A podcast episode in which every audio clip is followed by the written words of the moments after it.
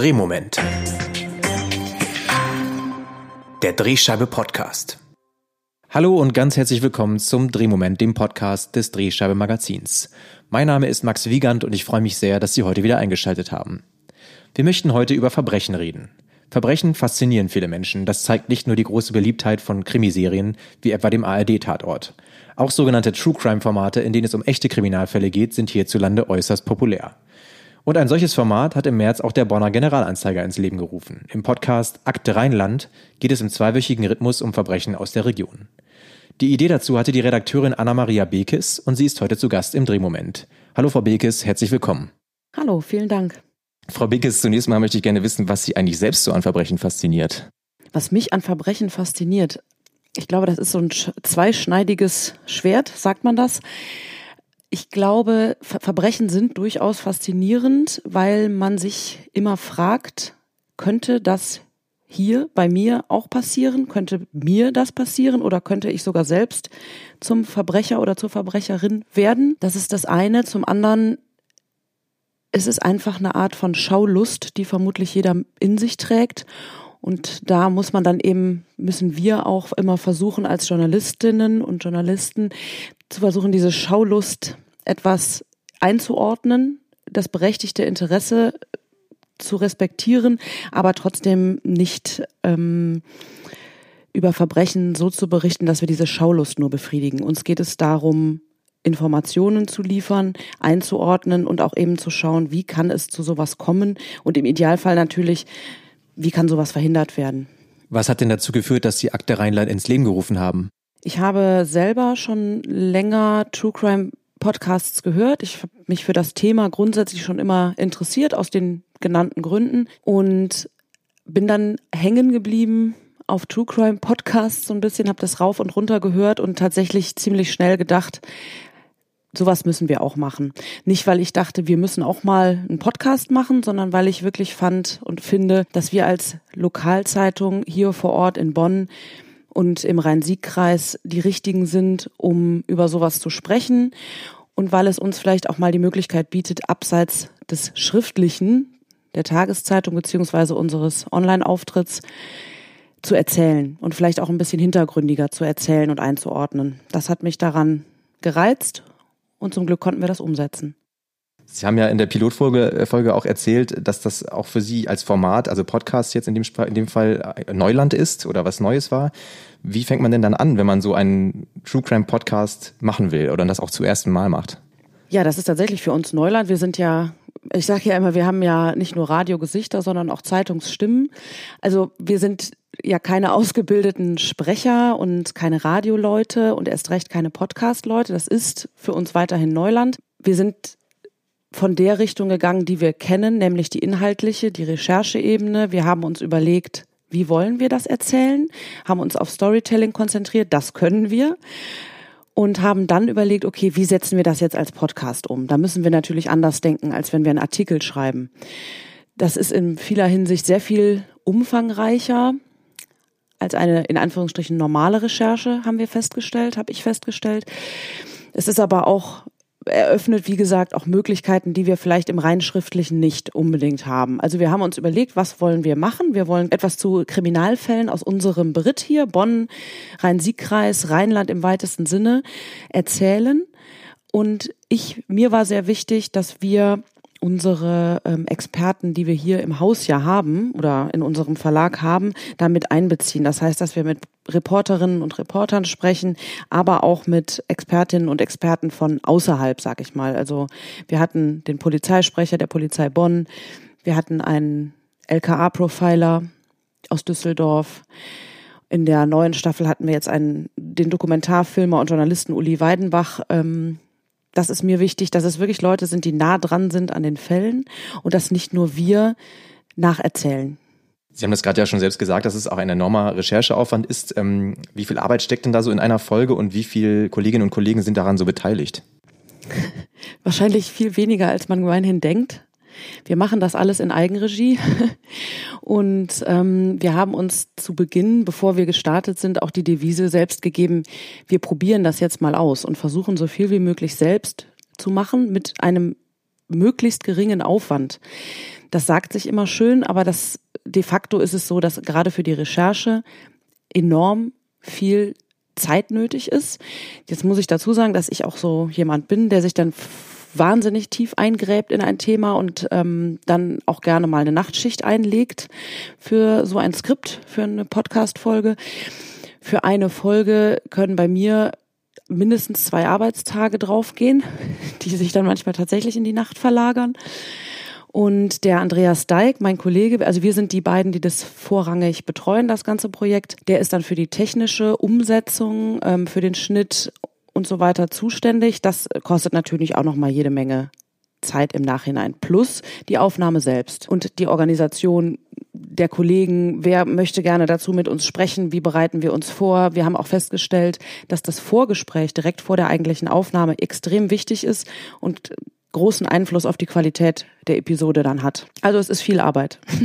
Zehn Folgen sind dann jetzt in der ersten Staffel entstanden. Ähm, vielleicht können Sie noch mal sagen, mit welchen Verbrechen Sie sich da beispielsweise beschäftigen und warum Sie auch diese Fälle dann ausgewählt haben. Also in der Vorrecherche, ich hatte ja die Idee zu diesem Podcast und habe dann mal im Haus rumgehört, was die Kollegen so davon halten und die Kolleginnen. Das ist extrem auf offene Ohren gestoßen. Jeder hatte mindestens drei Ideen, was für Fälle man machen könnte. Also unsere Liste ist sehr lang. Wir können noch einige Staffeln machen. Dann haben wir geguckt, wen haben wir denn, der etwas dazu erzählen kann? Also wir haben so ein paar herausragende Fälle, wie zum Beispiel den Fall Trudel Ulmen, den werden wir noch behandeln, oder den Fall Jens Black. Das sind Fälle, da ist unser Chefreporter Wolfgang Käs natürlich prädestiniert dazu, was zu sagen, der sich sehr, sehr extrem immer eingräbt in die Recherche, sehr nah dran ist an den Leuten und an den Fällen und der natürlich da der perfekte Ansprechpartner für uns ist. Von den Fällen gedacht, zum Beispiel die JVA Siegburg, das ist natürlich, also der Foltermord in der JVA Siegburg ist ein Fall, an dem wir hier nicht vorbeikommen. Und auch da haben wir mit dem Jörg Mannhold, dem heutigen Regionalressortleiter, jemanden, der da auch nah dran war, das hautnah mitbekommen hat und deshalb uns viel dazu erzählen konnte. Also wir suchen uns erstmal die Fälle, und gucken dann, mit wem, mit wem können wir darüber sprechen. Oder der umgekehrte Fall ist, ein Kollege oder eine Kollegin kommt auf uns zu und sagt, hier wollt ihr nicht mal was dazu machen? Dazu kann ich euch gerne was erzählen oder ich weiß jemand, der euch dazu was erzählen kann. Und dann gehe ich eben hin und ähm, recherchiere und erstelle ein Skript und dann bereiten wir uns darauf vor.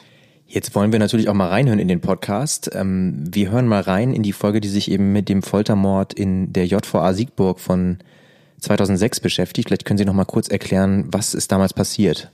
Beim Foltermord von Siegburg haben drei Gefangene, jugendliche Gefangene, einen Mitgefangenen in der Zelle über Stunden, mehr als zwölf Stunden lang gefoltert und schließlich getötet. Und das hatte weitreichende Folgen auch für den, das ganze Vollzugswesen ähm, in ganz Deutschland. Und ähm, ja, wir haben, wir kamen natürlich da nicht drum herum, auch über diese wirklich grässliche Tat an sich zu sprechen im Podcast. Dann hören wir mal rein. Also sie wollen seinen Suizid vortäuschen, was ihnen ja dann zunächst auch gelingt. Und die Entscheidung dafür, die fällt beim Sportschau gucken, berichten die dann nachher vor Gericht, die Täter. Der Hermann, der sei ja schon ziemlich verbeult gewesen und sie hätten dann eine Pro- und Kontraliste angefertigt, was spricht für seinen Tod und was dagegen. Also das ist so ekelhaft und perfide. Ähm, das kann man sich kaum vorstellen. Und äh, ganz besonders grausam finde ich, dass die sechs Versuche brauchen, bis der letztlich tot ist.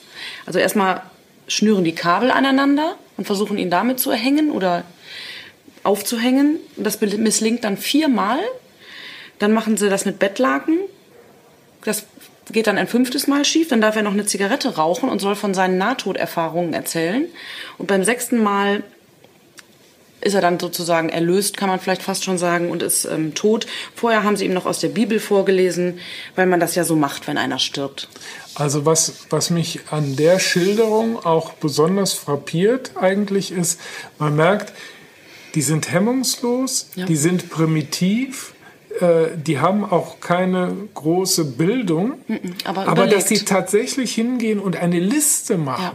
diese Pro- und Kontraliste, also ich finde, da, da muss man ja erstmal drauf kommen. Ja, das ist, das sind drastische Schilderungen, die wir da, die wir da hören. Ähm, da würde mich mal interessieren, wie schaffen Sie denn diesen Spagat zwischen einem, ich sag mal in Anführungszeichen, lockeren Gespräch und der eben auch gebotenen Ernsthaftigkeit, wenn man da von solchen Dingen erzählen muss? Das ist nicht einfach.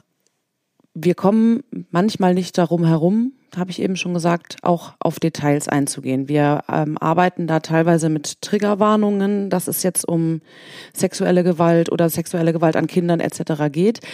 Ich selbst muss sagen, dass es mir sehr schwer fällt, darüber zu sprechen. Da bin ich dann sehr auf mein Skript fokussiert und versuche das mehr oder weniger einfach runter zu erzählen. Klingt jetzt blöd. Gerade bei diesem Fall war es schwierig. Ich kann mal aus dem Nähkästchen plaudern. Da ist nämlich uns die Aufnahme schiefgegangen und ich musste diese komplette Tat dann ein zweites Mal schildern. Das ist, ähm, das ist sehr anstrengend. Danach ist man auch nach so einer Aufnahme ähm, ziemlich kaputt. Ich glaube, dass es in manchen Fällen trotzdem wichtig ist, das auch so deutlich zu schildern, wobei es uns sehr wichtig ist und ich glaube, das gelingt uns auch, da nicht blutrünstig zu sein und nicht eben diese reine Schaulust und Neugier zu befriedigen, sondern einfach das einordnen zu können durch die Schilderung. Aber es geht eben leider nun mal manchmal nicht anders, weil manche Taten grausam sind und gerade dieser Foltermord ist ein Beispiel dafür. Was die Unterhaltungsebene angeht oder auch die Ernsthaftigkeit, da haben wir teilweise Kritik bekommen für manche Folge, dass ähm, zum Beispiel ein Kollege öfter gelacht hat. Dazu kann man wirklich sagen, das hört man auch in anderen True Crime Podcasts, das ist ein typisches Phänomen, was manche Leute haben, dass man dieses Comic Relief nutzt, um so ein bisschen dieser diesem Verbrechen vielleicht in dem Moment zu entfliehen und der Schilderung, dass man dann einfach reflexhaft lacht. Das ist aber überhaupt nicht despektierlich und auch nicht in irgendeiner Art und Weise anstößig. Das ist einfach nur eine menschliche Reaktion. Kann aber natürlich so rüberkommen teilweise. Sie ähm, beschäftigen sich ja natürlich in diesen in den im Podcast auch nicht nur mit den mit den ähm, Tätern, sondern auch mit den Opfern. Und darum geht's jetzt im zweiten Beispiel, was Sie mitgebracht haben, nämlich um eine Überlebende aus dem Geiseldrama in, Geiseldrama in Gladbeck. Ähm, vielleicht können Sie auch noch was zu dem Fall sagen und was wir jetzt da nochmal hören. Genau, also es ging um die äh, das Geiseldrama von Gladbeck, das ja in Gladbeck anfing, aber sich durch die komplett ja durch einen großen Teil des der Bundesrepublik zog, teilweise in die Niederlande, weil die Geiselnehmer mit ihren Geiseln eben die ganze Zeit durch die Gegend gefahren sind. Das war ein mobiler Tatort, so haben der Uli Weidenbach es, glaube ich, genannt. Und es endete das Ganze dann eben hier bei uns um die Ecke in äh, bei Bad Honnef auf der Autobahn. Da wurde eine Geisel erschossen, die äh, Silke Bischoff und deren Freundin Ines, die saß neben der im Auto und hat das Ganze mitbekommen und hat sich rechtzeitig aus dem Auto geworfen und das diese Geiselnahme, dieses Drama dann überlebt. Und ja, da geht es, ging es uns vor allem darum, auch zu zeigen, dass es die Opfer sind natürlich nicht nur diejenigen, die da sterben an diesem Tag, leider die drei, sondern das sind ähm, auch Angehörige und weitere Beteiligte, deren ganzen, ganzes Leben sich an diesen, durch dieses Verbrechen ändert und geändert hat. Genau, und das wollen wir jetzt mal kurz uns nochmal anhören, was Uli Weidenbach, der Dokumentarfilmer und Experte da auch über das Opfer so in Erfahrung gebracht hat. Ja, man muss kein Sozialpsychologe sein, um nachempfinden zu können, dass äh, auch für die überlebende Ines äh, dieses Ereignis traumatisch war und sie bis heute begleitet und sie immer noch Opfer ist und sich auch als Opfer fühlt. Äh, man muss, äh, man muss nochmal rekapitulieren. Sie saß im Prinzip ähm, in der Sitzreihe vor Emanuele und Tatjana, als Emanuele erschossen wurde. Sie hat den Emanuele vor sich oder vor ihren Füßen gesehen. Sie ist aus dem Auto gesprungen während des Zugriffs äh, auf der Autobahn, ähm, als ihre Freundin Silke ihr zurief, äh, spring raus, spring raus. Und Silke hat es nicht überlebt. Da wissen wir und äh, konnte mich davon auch überzeugen, dass das durchaus nachhaltige Folgen hat. Und äh, auch die Tatsache, dass Dieter Degowski nun wieder auf freiem Fuß ist. Ähm, als ich meinen Film machte, saß Degowski noch im Gefängnis und im Interview hat Ines mir gesagt, äh, heute noch hätte sie Angst davor, vor dem Tag, dass Dieter Degowski auf freien Fuß kommt. Ähm, insofern brauchen wir nicht viel Vorstellungskraft äh, zu, zu spüren, zu empfinden, welche Auswirkungen auch dieses äh, Geiseldrama oder die drei Tage von Gladbeck ähm, auf Ines hatten und haben. Also wirklich ähm, auch bewegende Schicksale, die da im, im Podcast zur Sprache kommen. Ähm, mir ist beim Hören der Folgen noch was anderes ähm, aufgefallen, vielleicht auch mal eine ganz andere Sache. Und zwar ähm, gerade dann, wenn eben die Kolleginnen und Kollegen vom Generalanzeiger, also die Reporter, auch Gesprächspartner sind, da habe ich kurz gedacht, dass es manchmal nicht nur ein Podcast über Verbrechen ist, sondern eben auch über das Recherchieren an sich, also die, äh, die, die, die journalistische Arbeit. Würden Sie dem zustimmen? Ja, das glaube ich schon. Ich bin mir nicht hundertprozentig sicher, ob das jeder so hören will. Das ist, ähm, zumindest haben wir dazu tatsächlich bisher noch kein negatives Feedback bekommen. Da haben wir vorher viel drüber gesprochen, wie viel Raum diese Recherche bei uns also die Recherchearbeit ähm, der, der Reporterinnen und Reporter da einnehmen soll. Weil für uns ist das natürlich hochinteressant, für uns ist das unser Job, das ist unser ja auch so ein bisschen unser Lebenselixier. Aber ist das wirklich für die Außenentstehenden ähm, wichtig? Ich glaube, wir müssen uns schon immer darauf besinnen, den Kriminalfall in den Vordergrund zu stellen. Aber wir haben tatsächlich auch viele positive Feedbacks bekommen zu der Recherchearbeit. Also das kommt anscheinend dann doch an. Ich finde das sehr spannend. Ich finde, ähm, das ist auch etwas, was man einfach nicht in einem Zeitungsartikel leisten kann und was man als normaler Nachrichtenkonsument auch einfach normalerweise nicht bekommt. Und das ähm, wollten wir ganz gerne liefern. Deshalb war es uns auch so wichtig, dass wir immer Ausschnitte aus unserer Zeitung, die lassen wir ja von dem Daniel Dehling, das ist ein professioneller Sprecher im Gegensatz zu uns, einsprechen. Die werden dann immer dem Podcast vorgeschaltet und teilweise dazwischen geschaltet. Das ist uns eben wichtig, auch zu zeigen, wir sind nach wie vor eine Lokalzeitung hier. Das ist ja auch in dem, also passt ja auch gut in die Zeit, in der viele vielleicht nicht mehr, vielen nicht mehr so bewusst ist, ähm, was eigentlich jetzt gute journalistische Arbeit auch unterscheidet von ähm, ja irgendwelchen Meldungen im Netz. Also von daher finde ich mhm. das auch irgendwie sehr aktuell auf jeden Fall. Ja, glaube ich auch. Mhm. Jetzt haben Sie ja gerade die, die zweite Staffel auch äh, gestartet. Jetzt ist der, der Fall in Gladbeck war die erste Folge, die erschienen ist. Ähm, ich vermute mal, dass angesichts dieser Fortsetzung das auch ganz gut ankommt bei den Hörerinnen und Hörern. Habe ich da recht? Ja, glücklicherweise haben Sie da recht. Also ähm, wir machen das jetzt nicht einfach weiter, weil wir einfach so viel Lust drauf haben und so viel Zeit übrig. zu unserem großen Glück und auch ein bisschen zu unserem Erstaunen kommt das wirklich sehr gut an.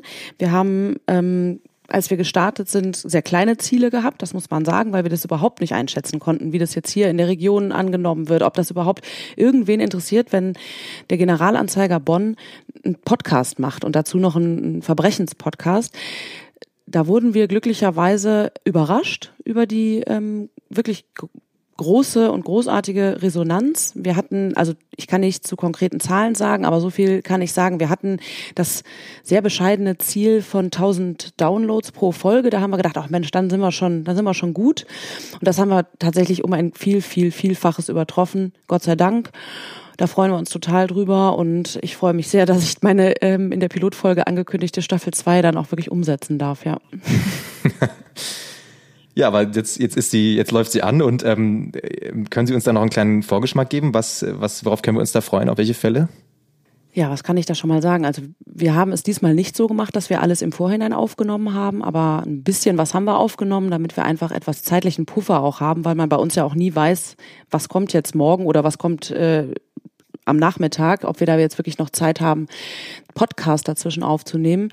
Wir beschäftigen uns mit der Colonia Dignidad, der Sekte in Südamerika, die allerdings ihren Ausgangspunkt auch mal wieder hier um die Ecke hatte, nämlich bei Siegburg. Da sprechen wir auch mit dem Wolfgang Käs drüber, der da sehr tief in dem Thema drin ist. Wir hoffen, dass wir den Fall Trudel Ulmen behandeln können. Wir sprechen, und das ist, klingt jetzt vielleicht erstmal etwas abseitig, aber wir finden ja immer irgendwo einen Bonn-Bezug. Wir sprechen über den Fall Jens Söring. Der ist ja vergangenes Jahr, nee, Anfang dieses Jahres entlassen worden aus der jahrzehntelangen Haft in den USA. Und Jens Söring, der ähm, verurteilt wurde für den Doppelmord an den Eltern seiner Freundin in den 80er Jahren in den USA, lebte in seiner Kindheit in Bonn und hat Bonner Anwälte und ein Staatsanwalt aus Bonn ist damals auch nach London gefahren, als es um seine Auslieferung oder Nichtauslieferung in die USA ging. Also wir gucken immer, dass wir spannende Fälle finden, die Berührungspunkte zu Bonn haben und oder natürlich zum Rhein-Sieg-Kreis. Das ist ja Bonn ist ja umschlossen vom Rhein-Sieg-Kreis, das ist unser, unser Gebiet.